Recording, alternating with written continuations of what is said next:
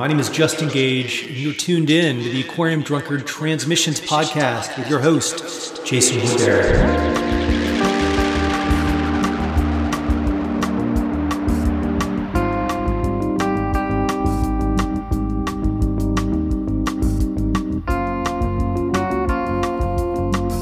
Hey, welcome back to Aquarium Drunkard Transmissions. We are so pleased to have you here with us once again. This week on the show, I am joined by ambient country trio Suss. On their own, Suss members Jonathan Gregg, Bob Holmes, and Pat Irwin have been involved in countless musical projects you've likely heard of, with artists like k.d. lang, the B 52s, John Cale, David Bowie, Norah Jones, The War on Drugs, and Wilco. Irwin even contributed some music to Nickelodeon's Rocko's Modern Life. Since 2018, they, along with their departed bandmate, the late cartoonist and musician Gary Lieb, have created spectral, moody soundscapes they've dubbed ambient country, which is also the name of a podcast that Bob Holmes hosts, where he highlights the roots of the high and lonesome sound, weaving together strands of instrumental folk, Americana, ambient, electronic, and psychedelic music. The group's latest is called Suss. It's a self titled collection that assembles four EPs Night Suite, Heat Haze, Winter Was Hard, and Across the Horizon into a majestic double album full of slow motion twang, suspended synth drones, and gorgeous swells of pedal steel. This is country music mutated and stretched along a vast horizon open music for open souls. It was a pleasure to host these three for a loose hangout podcast episode where we discussed the idea of ambient country itself.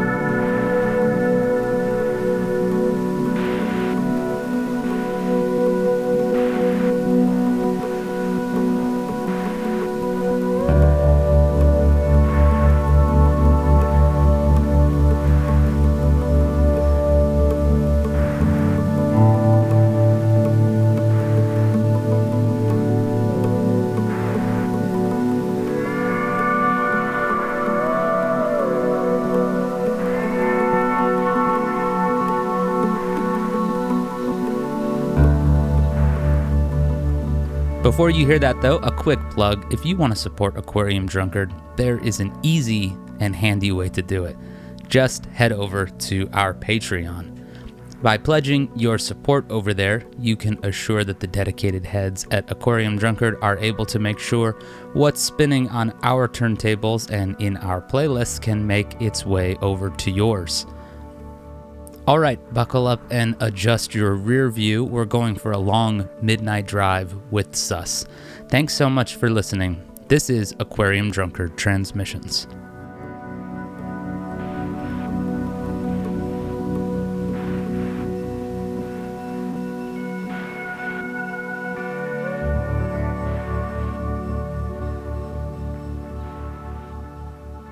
Suss, welcome to Aquarium Drunkard Transmissions. It's an absolute pleasure to have you guys. Pleasure to be here. Thank you for asking us. Yes, thank you. We're diving we're diving right in. I'm doing that Mark Maron trick where I start recording the uh, interview right away. I begin it before people realize we've begun it. Very good. uh, I'm curious how you you guys there's there's the official ambient country podcast. Uh, how long have you all been on the podcast train as listeners of, of people's podcasts? Is that a is that a newer interest for you all, or does it feel like an extension of radio, or how all do you sort of con- conceive of the thing? Um, I guess I'll start. Um, it's a little hard for me to even know what the difference is between a podcast and a streaming radio show these days. I don't, you know, and and I since I listen to a lot of them, some people call them uh, podcasts and other people call them radio shows. It's funny that you just mer- uh, mentioned Mark Maron because I don't really. I mean, he he was sort of my gateway drug into the whole thing, especially his Hmm. with musicians. So, um, Yeah. um, and um, but you know, the line for me, the line is really blurry now between radio shows, podcasts, playlist, curated music. Uh, you know, like what you're doing, what Flow State is doing, what Sonic Cloth is doing. A lot of people are just, you know, and I'm just, I, I listen to everything. I don't know. I don't know what it is. I don't know what it's called. I think I, I think I just call it music. So I don't know. That's all I know. Yeah, for sure.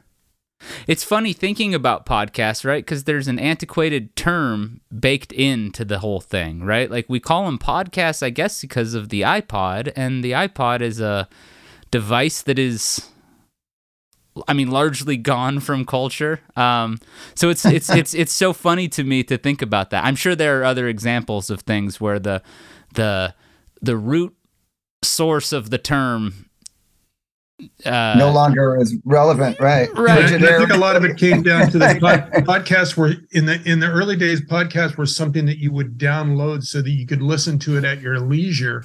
mhm. And now, because of the ubiquity of um, broadband and and high bandwidth phone services, you don't even think about downloading or something. You just find it and stream it wherever you are. So Yeah. Yeah. And I think it's cool. I mean, there's a million, uh, just like anything else, this being a podcast, us having Aquarium Drunkard does the radio shows. You all are doing a, an episode of our Dub Lab broadcast, which we do Yeah. monthly. And then Justin, who founded Aquarium Drunkard, he's got the Sirius XMU show. So that's satellite radio. Um, but you're right. There's a proliferation of all this stuff. You can get access to all this stuff, and there's more available to listen to than than maybe ever before. Which brings me to the ambient country designation, because I think that the the usefulness or the utility of a term like ambient country becomes very apparent when we're talking about how there's an endless amount of things to listen to, right? So I feel like it's kind of an interesting and cool way to give a name to, frankly, a kind of amorphous genre idea. Uh, Do you remember which one of you guys first who who first said ambient country, or when did that? How did it come into existence? The term.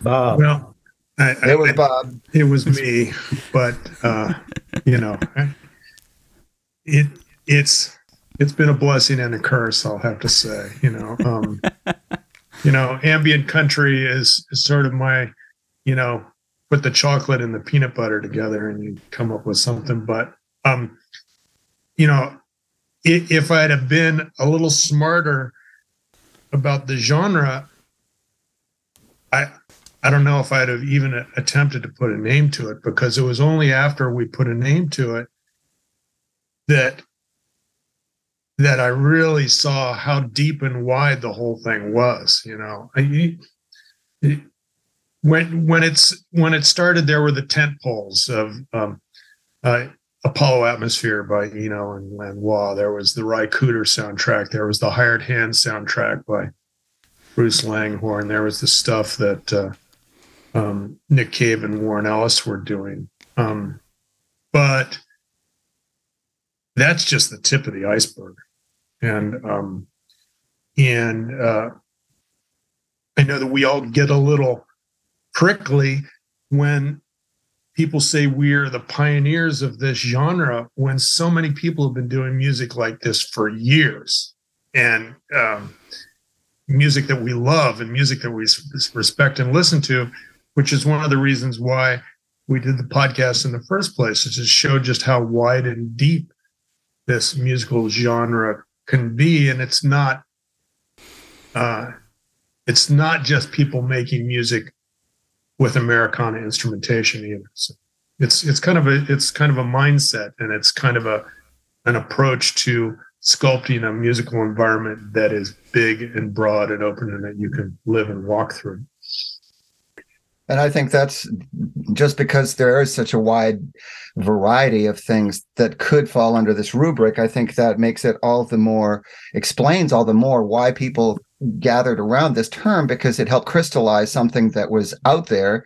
And it just gave at least some kind of a, of a, a, a point of purchase, a kind of a, something to grab onto. And you know people who felt like they belonged in this category then would uh, you know would would would would rally around it. Uh, so we just you know we didn't we didn't just invent the genre but we put a name that that people could remember uh, to what we were doing and and what we knew other people were doing similar things out there. And that just helped gel the whole situation i think. And and people and it certainly helped you know the reviewers to have a a hook for their you know to re- respond to what we're doing. It really helps if you identify yourself in terms that they can understand and and and then they'll they'll just bounce it right back at you and then and there, there are ripple effects from there yeah of you course if we made you know we made that claim of ambient country and um our peers and friends and press um were like okay, now prove it to me. prove it to me that it can be both ambient and country at the same time. And and um, uh, luckily, they thought we succeeded on that. Um, but uh, it's uh, you know we we there's been a lot of names made for it since that time. You know, uh, ambient Americana, cosmic Americana, cosmic country goes on and on and on. You know, depending on where you are in the globe, everyone seems to have a slightly different name for it. But I think everybody knows what we're all talking about this junction. Was was Suss founded with the idea of a of a sound in mind? How did how did it come together? Or did the did the sound predate the term in terms of in terms of the th- you know you three playing together? Uh, um, uh, f- four, of course, with your your past bandmate as well. But um, yeah, it actually was, started with five of us. So it started with five. Okay. Yeah. Bob's elevator pitch was, although it wasn't in an elevator, but uh, uh, it was basically, you know, Eno meets uh, Ennio Morricone, and you know that was sort of like just a little starting point, and he just had, you know, gathered in his mind the, the, the people he thought would uh, be game to do such a thing, and and we all said sure. Yeah, yeah I think, and the the fun part about it is that we, you know, there was a discussion about would we, should we, do we have the time to do this? And everyone said, yeah, let's give it a shot with, with no commercial or in, intention, just us doing it together. We, you know, we were, weren't even sure we were going to play the music for our wives, but um, the, uh, uh, the fun part about it was that in the early days, all five of us had slightly different concepts of what the solution would be.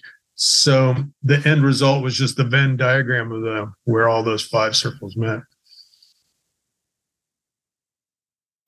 You mentioned the Eno Apollo's atmosphere and soundtracks, which I think was uh I think 1983 is when that came out. Um, 83, 84, yeah. Yeah. Yeah. That is an incredible record. And it is some it's a record that I have returned to again and again. And getting ready for this conversation I went back and I listened to it. And we've had Daniel Lanois on this show um, and got to talk with him about that that album. His use of pedal steel has over many decades been very interesting and has pushed at the corners of what would be considered, you know, traditional uses of the instrument, and I think in a great way. But I was also thinking about how that film is used in the soundtrack to the incredible For All Mankind documentary. Um, so you're hearing that music and seeing these this NASA footage of these space explorations, but then also I'm pretty sure that you hear Buck Owens in that movie too. The astronauts are listening to it. So I was That's like, where the inspiration came from originally was that they knew that the um, they, they they knew what the playlist of the astronauts were in the uh, spaceship when uh, yeah the music. Well, I found myself just thinking so much about how that music in that film specifically kind of evokes this idea of the frontier and the frontier as it was understood then being outer space, right? Um, and of course, the music of the Southwest, you know, in terms of this notion of the frontier, all of this different stuff. But part of the reason I like what you guys do so much is because it's not it's not as prescriptive as any of that, right? Like I feel like the the records and the music that you guys make leaves a lot of space for the listener to bring their own thing to it. Sometimes I feel like um, Americana is a term that really bugs me for various reasons. You know, you're on just, the same ship with us, then. just like I'm sure the term ambient country. I'll say this in as a side note, right? Like I've never been in a band that I liked the band name for more than a few minutes, right? Because like the mo- the moment you put a name on something, you're just like, oh, that's the thing, you know, or whatever. So so I understand sort of having like complicated or uh, let's say s- split or paradoxical feelings about maybe being attracted to a, a name versus being annoyed by it, regardless. But all that said, Americana is like Americana feels to me just too imaginary and too not rooted in anything real. You know, uh, um, often what gets called Americana in modern parlance is is you know music that's maybe slightly left of center in a roots thing or whatever. Anyway, th- this is we could go down this rabbit hole, but I guess what I'm curious about is did you guys all originally meet under the sort of context of the the cowpunk movement if we were to to throw out another weird genre yeah. name no? I, you know i think I, and this all uh, i'm going to turn this over to pat because I, I give him more credit for this than anybody else. Um uh jonathan and i are probably more on the country leaning side of of what we do and what we listen to. Um but Pat is the one who brings the distinctly urban approach and is constantly reminding us in our imagery and and sound that it's not just about the Southwest. And and he's very sensitive to that. So I'll just let Pat take it. Uh, well, uh, we're from New York City. Right. Uh, I, was, I, was, I was wearing my my uh, my, I found my flying corn DeKalb hat. Uh, just right, I've been wearing it. Um, I'm I'm from the Midwest, and I I'm from. I grew up listening to country music, and I've played country music. Actually, I don't talk about it too much, but I've played gigs. I've played in country and western show bands and and things like that when I was a kid. Uh, but I came to New York and heard a world of music that just opened my eyes and took me to a new place. When I heard Philip Glass for the first time, when I heard Steve Reich, and then later began to become more aware of where they came from with Terry Riley and things, and I, and I've, for, for you know, I, I, I worked with John Cage.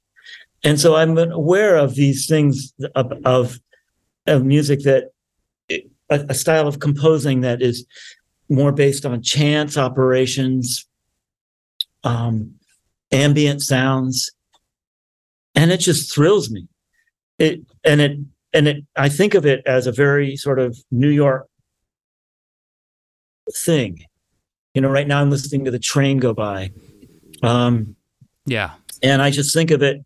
I think of us as being from New York City, and I just don't want to ever forget that. Yeah. Yet yet I'm very proud to be in a band with a guy that plays pedal steel. And I'm very proud to have a mandolin in the band. And I love those instruments. Um, I want to hear what they sound like. I want to hear what they're going to sound like tomorrow on things that I haven't heard yet. So, uh, you know, there's a whole world open up for this instrumentation that I'm excited about.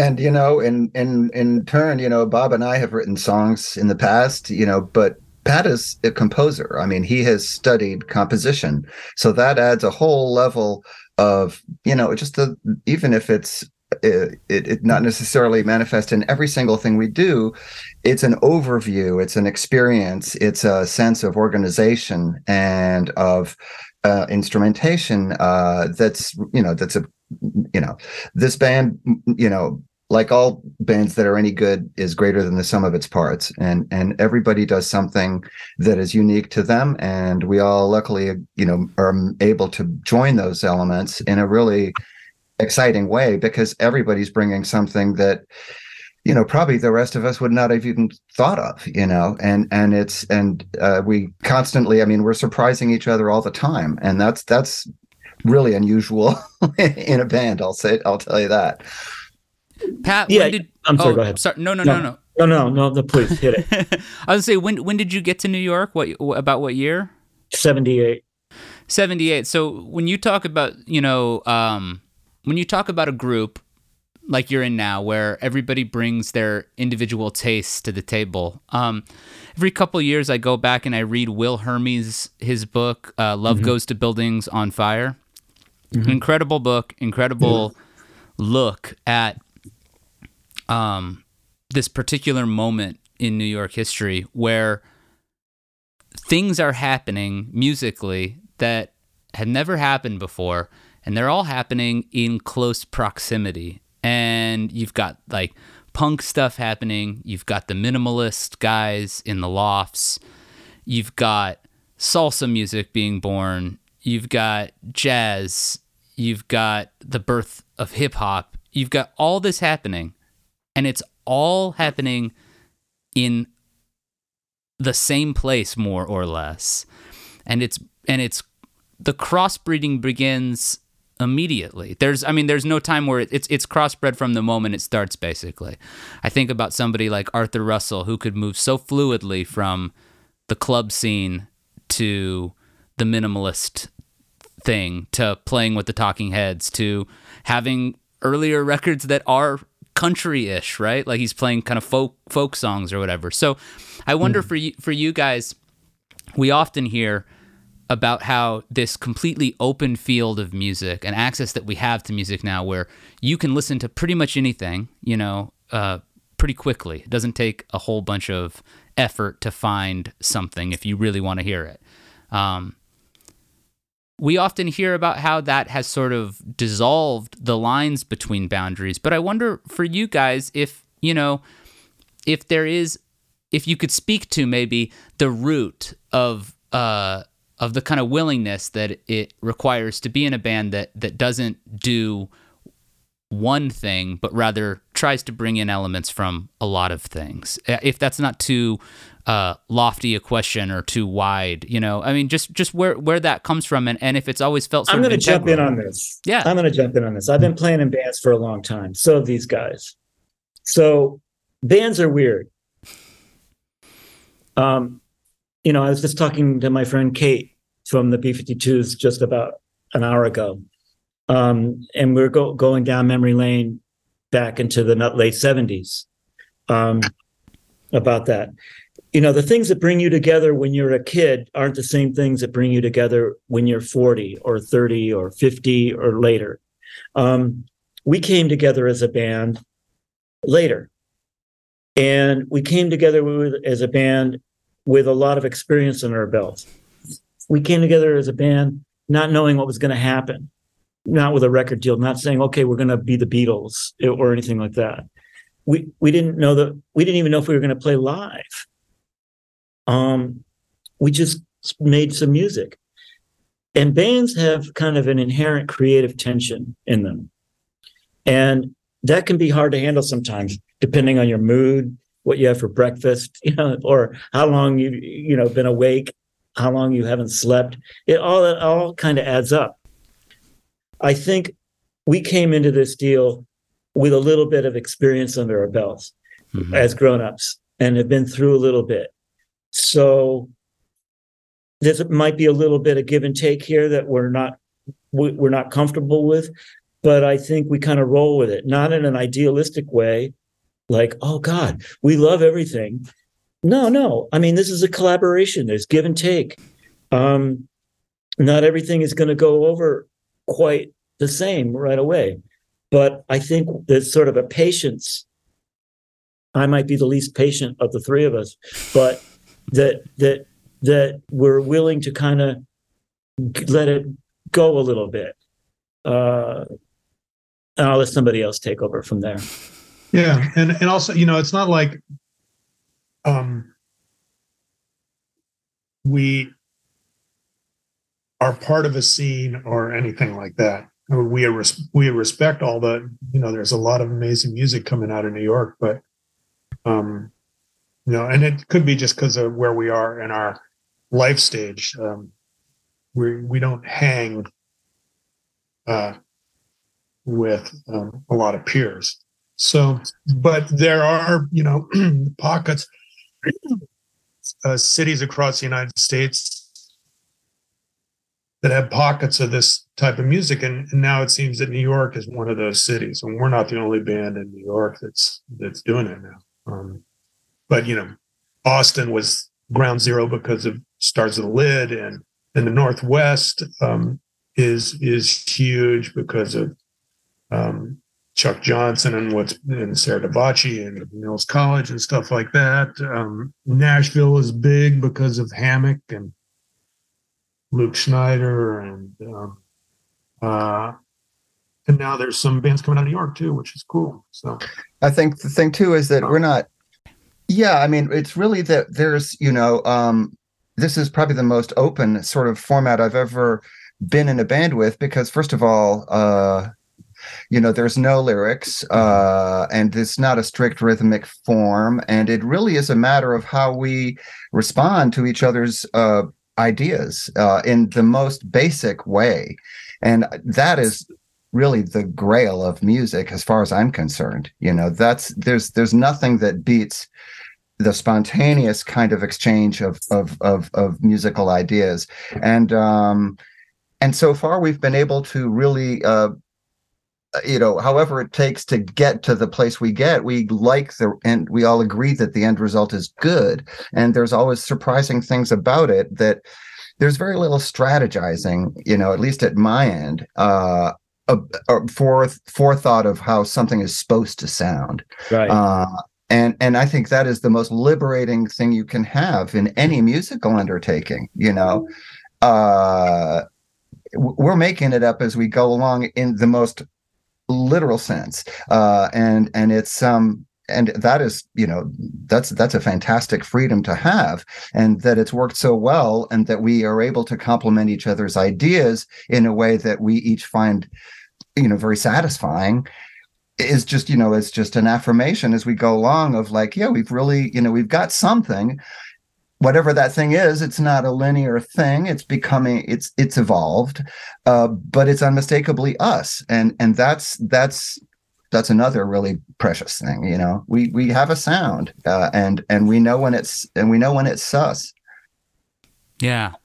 It's i don't normally ask bands about their their band name but i am curious where where your where you all came up came up with that one. Because, as I'm sure you're aware, you guys, I mean, first off, this is a band that is good at branding. Between the alt country thing and and the name sus which is a great name uh, sus has become a term that i hear people young people using all the time. Uh, you know, I think short for suspect or whatever. I don't know if that was the way it rooted, was rooted for you guys. No. It was like the word of the year, uh, uh, I think, or something in one of the dictionary. I mean, I was I was blown away by how prominent it, it had apparently become. Bob, go ahead. I'm sorry. Yeah. Um, uh, when when it's explained, I could make something up that sounded cool, but I'll, I'll just it, it's the, the origin of it is not cool.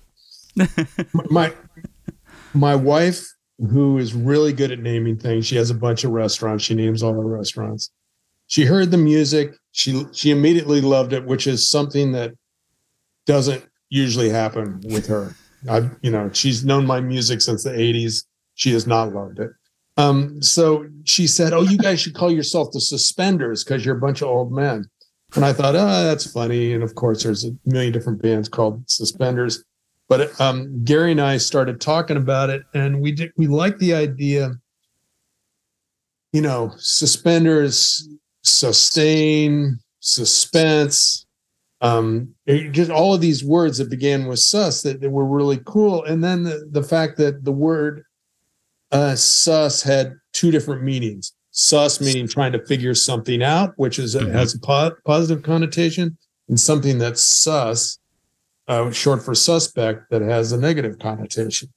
And um, and then one of our best friends that we went to college with, his last name was Suss, spelled S-U-S-S. So we thought nothing would be funnier than that to call him up and tell him we named the band after him. So it just ended up being, and, and we liked the fact that it was, we knew there was going to be all caps from the beginning, four capital mm-hmm. letters, three of which were S, and it was a singular word. So it was like, okay, this is cool. So that's, I told you it wasn't a, it wasn't a cool uh, answer, but that's, that's what it is.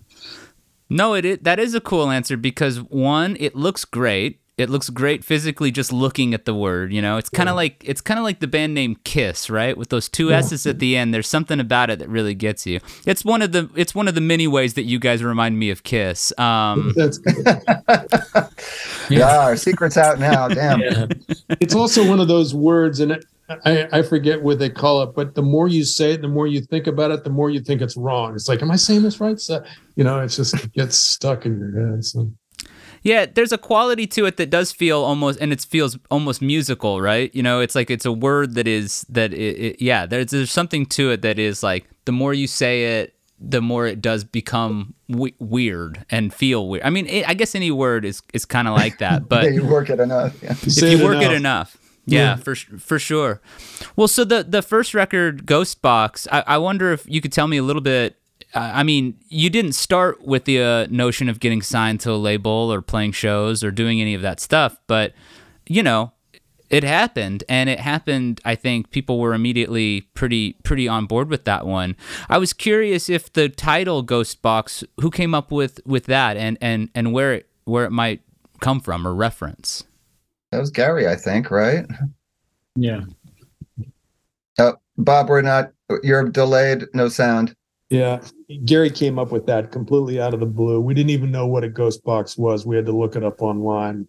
But of course, right. he was on the money. It was, uh, it was like, all right, perfect, perfect solution. Well, after that was chosen, did you all uh, did you all ever check out the the label Ghost Box, the UK label that? Yeah. Yeah. Afterwards, we did. Yeah. I I mean it's I think it's a great actual I think there's there's I've been thinking a lot about this like a considerable amount of overlap in my in my opinion not that Suss doesn't sound like a label that would uh, uh, an artist that would be on Ghost Box necessarily but I think a lot about you know the bands that are Focus Group, Broadcast, Belbury Poly, like all these really really cool groups. They're all excavating a certain lost or occluded element of like British identity. And I feel like in a certain way, and and I'd love to hear more about this from you guys, where that that thing because I am in the Southwest and I and I do, you know, uh, feel like the music is evocative of the desert or the open spaces of the desert. But I but I wonder if there, you know, where that where where did where did that side of it enter in, and did it have anything to do with sort of evoking the the past or a mythic or imagined past in a way that maybe groups like Broadcast or, or those those groups have done? If does that make does that add up? I'm not sure if it does. Yeah, I, I, I, I can say that we're all very sensitive to any retro ideas or nostalgic ideas. Um, I think that when people first heard about what it is that we were doing, they thought we were going to do some kind of throwback music uh, that might have reflected where we came from as as artists, um, but also uh, sort of national Americana kind of thing. And we definitely made anything that felt like that, we got rid of it immediately. So the only thing I could say that has some relation, I think, to what you're talking about is just the evocation of, you know, it's it's kind of like big sky music, you know, and with the, you know, you get the the sort of big note guitar type things.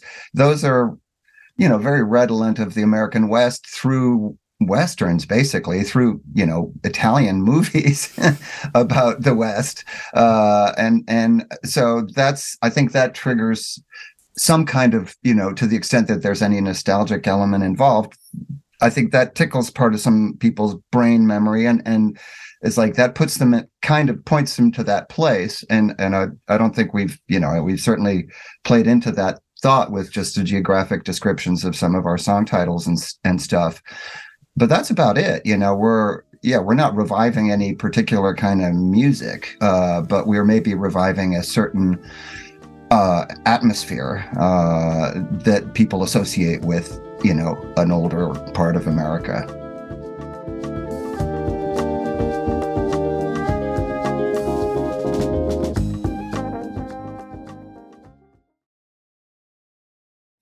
Putting your music up online is not always the easiest thing in the world to figure out, but DistroKid makes music distribution fun and easy with unlimited uploads, and as an artist, you keep 100% of your royalties and earnings. A million plus artists rely on DistroKid to get their music into Spotify, Apple Music, YouTube, TikTok, Tidal, Instagram, all the major streaming services. You can use it to edit your lyrics and your song credits. So important in the internet age to let people know the kind of people you're collaborating with. And uh, DistroKid makes that easy. You can also see all your stats from the streamers and, of course, add a credit card to purchase album extras. The DistroKid app is available now on iOS and Android. Go to the app or Play Store to download it. I think about the evocation of you know Route 66 on on the Night Suite stuff, right? And looking at those song titles, Flagstaff, Ashfork, you know, like these these places that I I know I know that stretch of road essentially. Um, when I imagine it, when I listen to that record, it does not feel set in a mythic past. It feels very much set right now. And that exactly. meaning, to me at least, right, that it's a when I when you when I, when you're driving along the freeway and you know where Route 66 sort of was, it was right there. It's it's a past tense feeling. I don't know how to put it in any other way. You know what I mean? It's like I know something happened. I know what this once represented, but that is is sort of gone in a way, and it's not good. It's not bad. I'm, there's no value judgment assigned to it, but I definitely feel like that's a. It doesn't. It doesn't feel retro, and there's not a retro quality to what you do. In fact, I was listening to the the podcast, and I, like, in addition to citing uh, the Eno uh, and Lanois Apollo thing, and Bruce Langhorne and Ennio uh, Morricone. I think you also, I think there was also a Nine Inch Nails song thrown into the mix, right on a on a recent ish episode, and I had I had never heard that song, um, and it blew me away, and it also pointed to me. I think it was uh, it's Ghosts thirty. It's called 30, 34 Ghosts four maybe. Yeah, it's uh, it's Trent Reznor's biggest hit of all time. I mean, it was Which, the, it was the it was the song that was used for the loop for what Lil Nas. Um, oh, uh, uh, um, yeah, his uh, his Old Town Road. Old Town Road. That was the song. That oh, okay. They used that, and uh, and that ended up being uh, Trent's biggest hit. But that that whole album is amazing. I mean, it's all like that. I mean, I think it's a double album of thirty songs or forty songs. Um, I would say he's not somebody that most people would readily asso- associate with the term country, but just like that Lil Nas X song, a perfect example of who gets to decide what's country and what's not country, right? I right. mean that that Lil Nas X song was a, an example where the country charts. I mean, it, it's like unfortunately, it's like about as blatant as it gets, right? It's like the guy's not country because he's black and it's and it's clearly also a rap song you know? And i think people found themselves billboard specifically didn't want to qualify it in the country charts. They they put it on the pop charts or whatever. And so it becomes this very strange question of what you know who gets to decide what's what. And what i like about your guys' music is that it's rooted in a essentially no one gets to decide what's what. You're not even trying to prescribe what's what. That's a that's that's not the idea right what it is is what it, we played, and that's all it is. You know. yeah. You're talking about a phenomenon, it, politically speaking, and culturally that's kind of unique to recent years. In that that there's a a big segment of this country that is looking backwards nostalgically as if that was a better time. And, you know, it it kind of dovetailed with us as a band. Um, you know, we don't really talk about this at all, but the fact of the matter is, is that it was not a better time. Let's just get real about it. You know, let's come on. Let's yeah. And and so it's the same with us as a band. You know, we're not going to look backwards. I'd rather do anything than repeat myself and this is this is what I want to do. I mean, the, the, this is like, uh, okay, I've been in rock bands for a while. I've done that. I've played classical music. I've done. It. I've done. You know, I want to be in a band with a pedal steel player. Oh, that's a good idea. And yeah. uh, mandolin or whatever. And oh yeah, synthesizers, bring it on. We'll we'll we'll put them into the mix and let's see what happens. You know, and and so per, perhaps there will be pieces of music that are evocative of another time, I hope so. I mean, you know, that's what music can do, but it can also look forward. And I just find it kind of interesting how it dovetails with with the politics of let's just say the recent recent 10 years or so where you know and i remember the first time i heard it you know with a with a family member of mine um not my immediate family necessarily but but if it saying oh god i just want things to be the way they used to be sorry dude that's not going to happen the plant has closed you know? And and and i feel like it's a similar similar thing with a band you know? It's like we're going to look forward. We're going to make new things. Um now how long we can play it out we'll see. But right now i'm pretty jazzed. You know i'm i'm i'm excited to be making new things. Yeah. Yeah i know. I i i that that resonates very deeply with me what you're saying. And that imagined past, by the way, and I know I don't have to express it to you guys, obviously, but yeah, that imagined past is also 100% imagined. Like you're yeah. you're you're imagining, you're remembering this thing that never existed the way you believe it existed, and that's what the past can become often if we're not careful. I think, right? If we're not, that's right. If we're not invested in the present, the past does become this sort of um, this beacon of some some uh, transcendent, beautiful moment that it's like no, it, there were there were problems then, there were struggles then, there right. was sorrow then, there was all the things. Right. I mean, and you picked, you said you talked about 1979 in New York City, which, by the way, you know that record, those two records were made about three blocks away from where I am right now. The the Talking Heads, and but I think you've got to be really careful about being nostalgic about that time as well. Mm-hmm. Now, that was a remarkable time of things coming together, basically based on, uh, you know, phenomenally creative period with real estate prices, cheap rent, and and uh, magic. I'll, I'll just put it that way. But if you don't think anything cool is happening right now, you're in trouble. You yeah. know there is.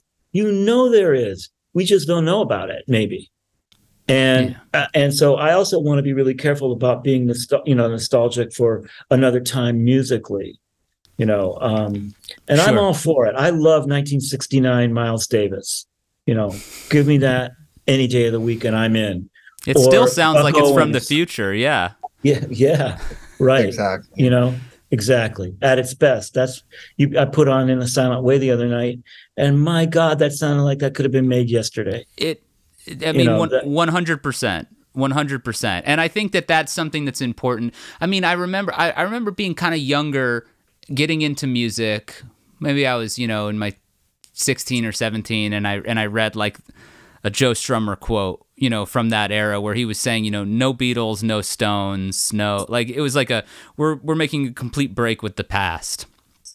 Um I brought that up on a conversation on this podcast with um with Clem from Blondie and he's Mhm. like, yeah, a little pretentious, right? And I was like, yeah, okay, a little pretentious. Yes. Joe Strummer was saying no Beatles, no Stones, yada Yeah, yada. yeah. Right, Obviously, as if he'd even be there. Yeah. as as if they would be there without that stuff as if you could excise that stuff if you wanted but the truth was i, I kind of understand it both ways right i see both things i understand saying no we're breaking with the past we're doing something new there's stuff that's happening in electronic music right now uh, a field that is featured in the ambient country podcast stuff there's there's newer very experimental things that are that you guys are like folding into that. It's a it's a malleable term, and that's a pretty helpful. Uh, that's a that's always an asset in a term. I think is its malleability. But um, there's music right now that maybe has feels like it's broken entirely from the traditions of the past. But of course, you also can't do that. There, there's no way you can do that. Stuff is baked into us.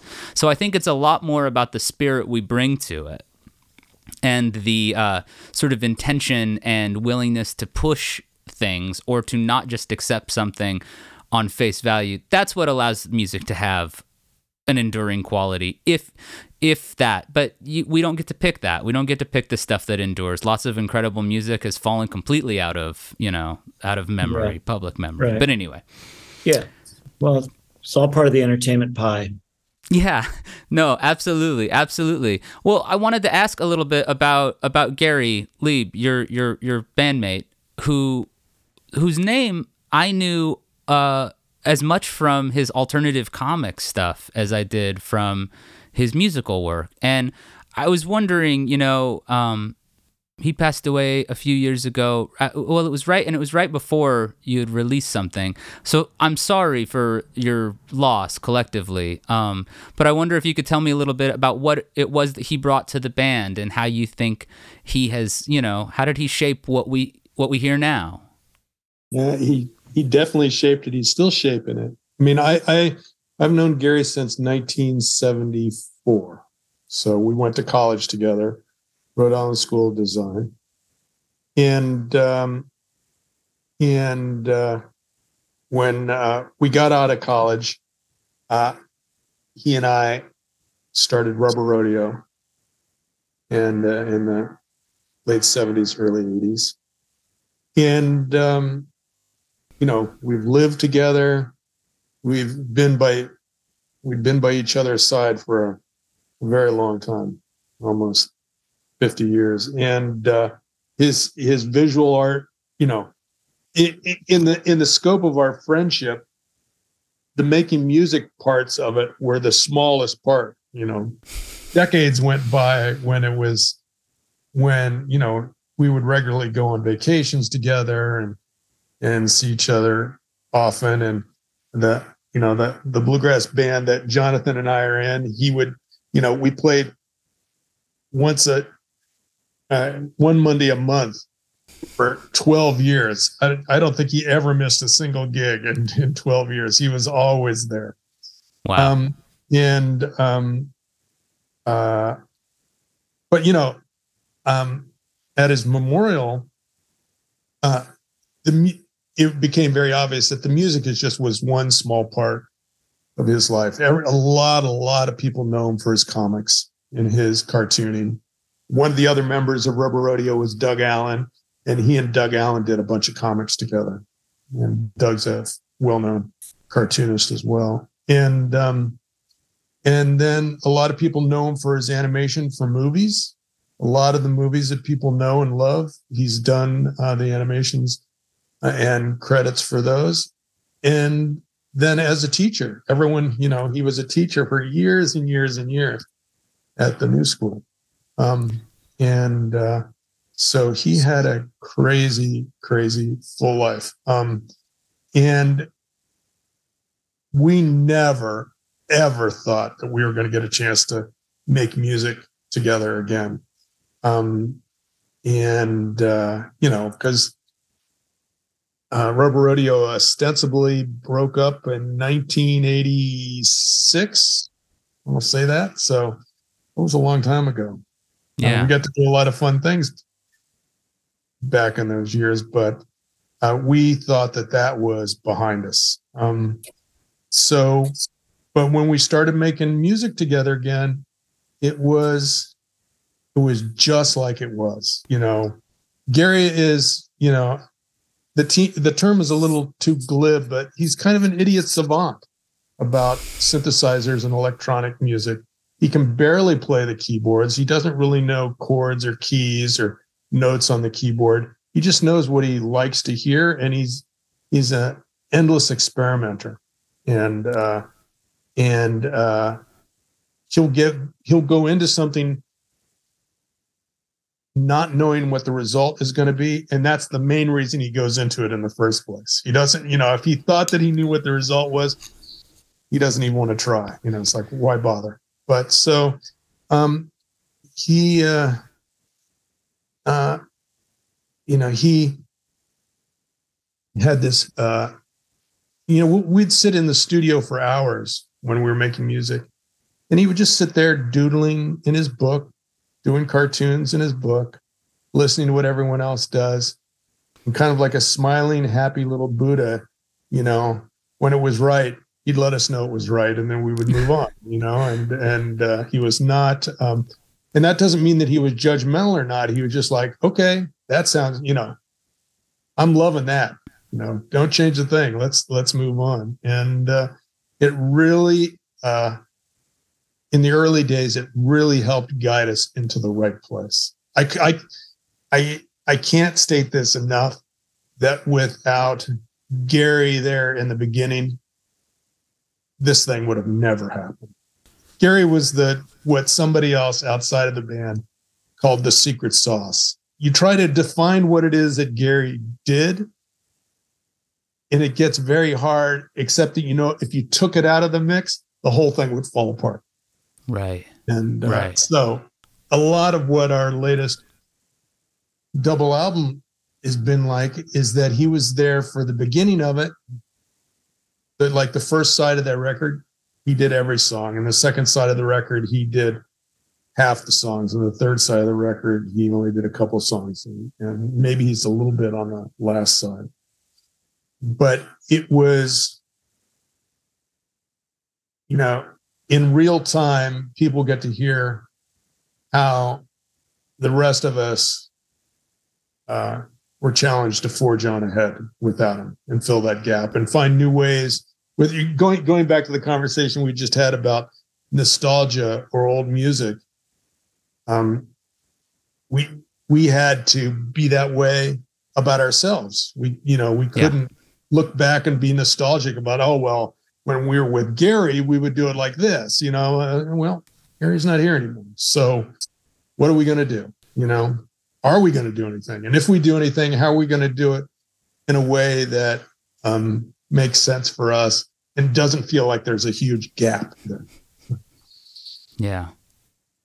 Gary had a, a, a, a incredibly unusual skill set. You know, I mean, he had downloaded the the the programs for all of the '70s synths onto his laptop because these days you could. I mean, that just fits. this negligible amount of stuff in there over the years. Memory has gotten so much more, and that's really what he played. I mean, he would just he didn't really play. He did, I don't think he even had a real keyboard, uh, uh literally a, a you know piano keyboard there, but he he would just uh, use uh, these things in ways. I, I mean, I, none of us could even come close to duplicating what he did. He had a, a completely intuitive sense of how to manipulate the sounds and how to get what he wanted. And as Bob said, you know, when it was okay with Gary, then you knew it was that was the thing. You know, he was sort of a very he was the most even-tempered, jolly person I've ever met in my life. He was an incessant source of joy, of giving joy, of laughing. Uh, I, I don't, I, I never heard him say a cross word about just about anything. I mean, he was just really a pleasure to be around, and he had. He was very free. He didn't, you know, if he didn't put a lot of weight on, he had no preconceptions. He wasn't attached, you know, in the Buddhist sense of like, I this has got to be here otherwise it's not the thing you know? It was like oh yeah whatever you know? And and having that kind of you know of, of freedom for you know a guy who's for me like who's practicing all the time and fixated on the thing you know? It was it was such a great guy to have in a band and he add, added a wonderful still center to the whole undertaking. And uh yeah it's you know he was just a remarkable person and and and uh and it was uh yeah it was a terrible loss. But i mean i'm so i'm i'm very happy that you know i think he's happy now seeing how we've done even as we miss him very much. Uh i think we you know we're carrying on. I think he'd still i, I think he'd still give us the thumbs up and that smart just in contagious smile of his. And uh yeah it was a beautiful cat. Yeah yeah I was I was like I wonder if I can kind of direct this conversation towards this idea that I have about that kind of open willingness uh, and the kind of like the freedom that comes with not deciding what the thing is before it exists. And you just went there right away. You guys all did in terms of because I wonder, you know, as a cartoonist, a cartoonist sees a blank sheet of paper and they know that it could be something, and then but they don't maybe they don't know what it is. I think about his. Uh, you mentioned the animation that he did for movies, and he did. I think I think he did the intro in uh, American Splendor, where there's yeah, that. All, all of the animation in American Splendor is his. Yeah. It opens with that incredible, I think Joe Maneri, if I remember right, the uh, the uh, clarinetist, incredible. Yeah. In, well, that he he might be on sax in that one. I don't remember. Regardless, and I never know how to say the name of the song, but it's it's long been a favorite because of that movie and that animation is incredible. But I think about that idea, and I was I was I was like, I wonder if there's some way we could talk about how, you know, how the skills that one brings to the visual art side of things can can port into can to music you know but it sounds like it was already there like that was the way he he worked that that, that he sort of um he wasn't so wasn't just wasn't worried about it. And i think that's such an incredible freeing thing because worry is we get i think we it's easy to trick ourselves that worry is doing something good for us but it mostly it isn't you know uh, especially not in creative creative work. Yeah, I mean, as an artist, he would do this thing, and he did it from the very beginning. Um, he had this thing called a Book of Idiots, which was basically a, you know, a, a black vinyl bound uh, book of white paper, and he would draw a little bit on a page, and then he would pass the book over to Doug, and Doug would draw something, and then Doug would kind of kind of like a exquisite corpse this thing would develop over the over between the two of them Mhm. with no um plan beforehand you know when the book was opened it was a blank page and then by the end of an hour by the you, you might you have a whole page by the end of the day you might have four or five pages uh, and a story sort of came out of it and um that that was that sort of exquisite corpse idea that and Doug worked on is is a really good analogy to the way we make our music as well. And uh, and so Gary was was perfectly poised to make music like that with Suss. Now back in the day in the 80s when we were in a new wave band and and people had to play specific parts in time and with drum machines and you had producers looking over your shoulder at every note that you played and all that. Maybe not so much. I don't think any of us enjoyed it that much you know? Um, but uh, that was its own type of experience. But this was Suss was something that um, his artwork forged the way for him. And as i said before that sort of attitude he instilled in us in the making of the of the music. And um, it really you know it, it was quite quite the learning lesson There's another artist who you played recently on ambient country that I um I don't feel like I see him recognized half as much as I would like to, and that's Steve Roach. Um, Steve Roach is a fascinating guy. As I mentioned, I am here in the desert, and he's got his studio out. He's just a couple miles from the U.S. Mexico border. Um, and so he's so- south of Tucson to the Yeah. point where if you drive the 10 eventually before you leave the US it turns to kilometers on the on the freeway before like all the the, the mile markers switch to kilometers but he lives down there and um I was wondering uh the synthesizer is not necessarily always a, a, an instrument that is considered uh, an Americana or country instrument, but uh, but that's probably an unnecessary distinction. Um, when it came to synthesized textures, um, was there ever any hesitance about incorporating those sounds, or was that au- automatic as well? that was one of the best things about it as far as for me the place where the steel and the synth would blend and become almost uh, Yeah. you know indistinguishable that was huge as you know uh, uh, and continues to be uh but that was one of the first thing times when i to me it felt like right i really see how this could really work joining these you know almost polar opposites in my mind i mean thinking you know uh, you know uh, uh, country instruments versus synth you know generally not found in the same hatching from the same egg and yet there it was and it was such a beautiful blend uh that it was just that was that was one of the best things about it you know i mean that that was very exciting Yeah. Um, Bob, on the instrument side of things, I wanted to ask you about the baritone guitar and when you first picked up a baritone. Was that something that you had been playing for a long time?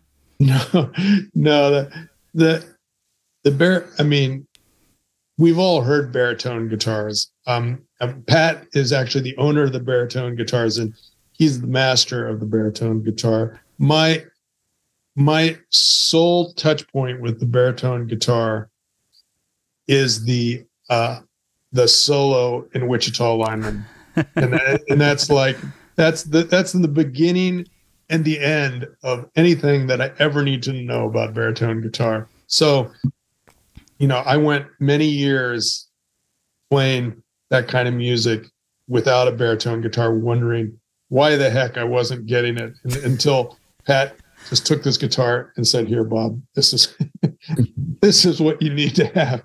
You're using the wrong tool on this job." And then after that, it was like, okay, I, That's I, you know, that's so funny because two things. One, Wichita lineman, one of the greatest. Uh, Wichita from the first Suss album, by the way, a, a kind of a quick yeah, touch point there. But but I think that's like one of the great songs, period. And that solo is beyond amazing. And I, many, many years ago, saw a YouTube video of Glen Campbell playing it. Um, Yeah. And he plays it on one of those Fender Bass Six, like a six string bass, in the video. So I tracked down. I have one of those now, and I'm obsessed with it. Um, wow. Well, it's a Squier. They they did you know a cheaper version of, but I'm pretty sure it's not a bass on the recording. I think it is. A, it's a baritone guitar on the recording. Yeah, it is. He explained Um, there, there, there's a book out. Of, of course, I've read it multiple times called Wichita Lineman, and it's you know it's a it's one whole book dedicated to the making and recording in history of the one song Wichita Lineman. And then so Yeah, yeah. Uh, it's funny too because that baritone sound. I, I, uh, another reason why I was really keen on getting one of these six-string basses um, was the Twin Peaks theme, um, and and you can get a really nice approximation of that sound with the six-string bass, you know, and a little reverb and you know maybe a little tremolo. But I'm pretty sure that's not even a guitar. Actually, I think that's No, a it's not a It's guitar. It's a, it's a keyboard. keyboard. Yeah. Yeah. It's Uh, keyboard. the late Angelo Badalamenti, an absolute master of coming up with sounds. But it's so funny when you guys were talking about Gary as a, um, you know, that it- there wasn't even necessarily a keyboard. He had digital. He was using digital means uh, by He's which using to iPads and, and, and stuff. yeah dragging dragging things in and and you know pulling and stretching and and and and the fact that Angelo Badalamenti, the fact that David Lynch on a lot of his musical work, um, almost solely digital you know? He's not he's not do he's not working with analog patches and he's not doing all this stuff. And i know a lot of people who get hung up on the digital versus analog divide. I think i'm of the belief that it none of it matters that it can be it can be great. Uh, going fully analog is incredible when you can do that um, and it might get you incredible results. Going fully digital might get you good results. I think, I mean, I don't know. And I'm just curious if you guys might want to speak to that. Is there a right or wrong way to do things, or is there just the way you choose to do them? Um, in the in the keyboard department, you know, I'll give you a little inside baseball information. Most of the stuff, if I write it on keyboard, I write it digitally, and it's basically for pure expedience's sake. I'm working off of my phone or an iPad or or whatever just to capture an, an idea and mood. Um, but Pat will be the first one to say, "Yeah, that's a great idea, but I think we're all going to like it a lot better if we find the um, analog equivalent of that and be able to control it through an analog." So, um, and of course, he's always right. So it, it's it does. You you know, you, uh, you think you have a good patch, and then they'll say, "Well, just wait till you hear this on a on a Juno," and he pulls it up on the Junos. Well, well, of course, that's that's the sound.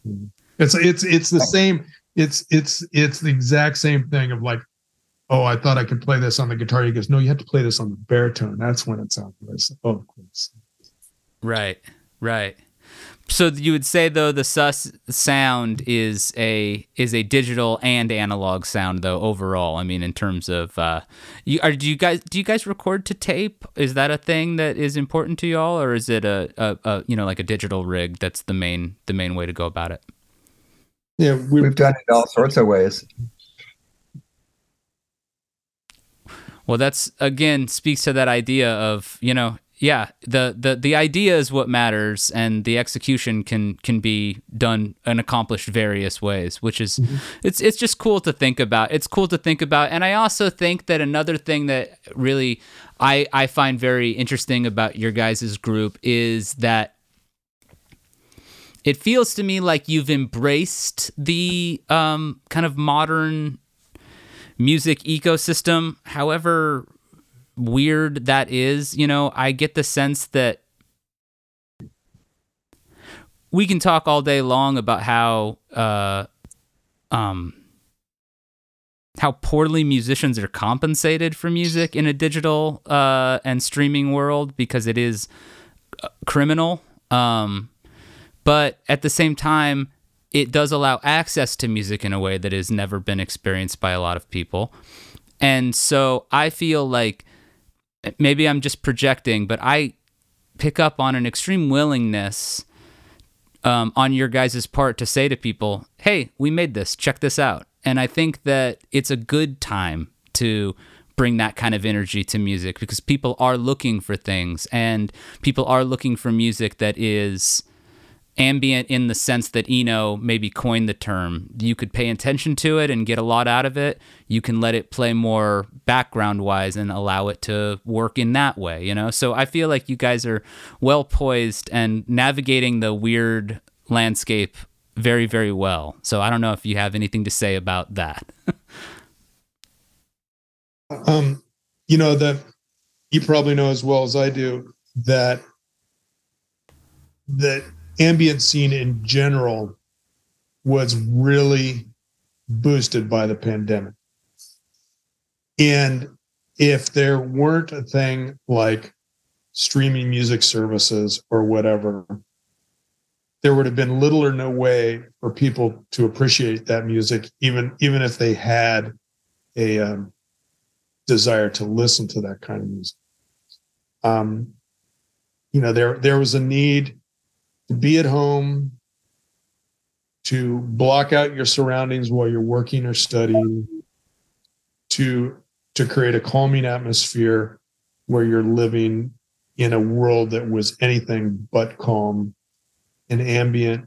All forms of ambient music really filled the bill. Um, and because of the accessibility of, of streaming platforms. Now, don't get us started on the economics of that, as you said, because that's that's really stupid and and uh, or or trash talking any of the streaming services because no one has an answer to them. But, uh, but I know for myself, it's every day I get excited about new artists that I'm finding, um, as well as getting excited about, you know, uh, artists that that I get turned on to, like Miles Davis in a silent way. I mean, it's it's there. It's there for the listening. Whether you're talking about listening, watching videos on YouTube, or or streaming on Spotify, or or uh, discovering on Bandcamp, or whatever. Um, these are just tools to navigate the way of of of of music. And you know i do have the opportunity when i'm doing the podcast of talking to a lot of musicians um, younger musicians people that are you know 35 40 years younger than me. And the experience that we had being professional musicians in the 80s at the same age that most of these people are now versus what they're experiencing it's like two different worlds it, it, it's it's hard to you know when i tell them about how we were compensated or what what we were allowed to do in the 80s in the mtv era we call it. it it's just it's it's no relationship yet all that being said i feel more fulfilled and more connected to what we're doing and to the music environment in general now than I did back then. So yeah, there's uh, tons of pluses and minuses. Well, that's beautifully said. And guys, it's been an absolute blast hanging out with you, talking about this stuff. Thank you for uh, taking the time to do this. Thank you for taking the time to work on this Dub Lab uh, radio show. I can't wait to to spend time with that and to keep up with the podcast and to see where you guys take things next. Are you working on stuff currently? Some some new some new stuff? Oh yeah, yeah we're constantly yeah yeah. Uh, well, and, and I, also you know I'm not uh, you know we have a, a, series of concerts coming up over the next um, several weeks, um, which is really big for us. So uh, if you can direct your fans to check those out, that'd be great as well. No, absolutely, absolutely. And guys, thank you so much um, for being with us. I appreciate it, and I hope you have a great rest of your uh, your Wednesday. Cool. Thank you. I saw. I enjoyed. I, I didn't get to hear uh, all of your album, but I did check out the last track that had been, uh, uh, noticed, and I enjoyed it very much. Uh, it was really, it was very, you know, really nice, really nice. Thank you so much. That is, uh, I owe a tremendous uh, debt on that one particularly to the sample, which is a lot of fun, and then also all that incredible lead guitar work is Michael Krasner, the my producer, and he just like he let it rip. And we have yeah, a twenty we have a twenty five minute version of it that exists too. and we decided to pare it back. He and I are both obsessed with the Metallica Lou Reed record, and it ends with uh I think 15 minutes of uh, of a drone basically yeah. And so he he had done a, a, yeah, it ended with like something like 15 minutes of drone, and he was like, "It's a nod to Lulu," and I was like, "I really love this," but I also think that the, maybe we should pare it back to 11 or so minutes. So anyway, that seems like a reasonable request. I was like, "Is this is really beautiful?" And I do like this, and I and someday I'm gonna put that whole the long version out. But yeah, yeah no, no Kraz's long version. Yeah, they'll be on the sec. They'll be on side B. You know. Yeah, like- exactly. Exactly. The whole record is like is is like 35 minutes long or something. So it's our the last track already takes up considerable amount of the runtime. But yeah. Well, thank you guys so much. I appreciate it, and I hope you have a great rest of your day. And I, I really enjoyed speaking with you guys. See you later, Jason. Thank you. Thanks. Likewise. Cool. Thank you. It was a pleasure. Thank you. Be well, guys. Take care. Bye bye.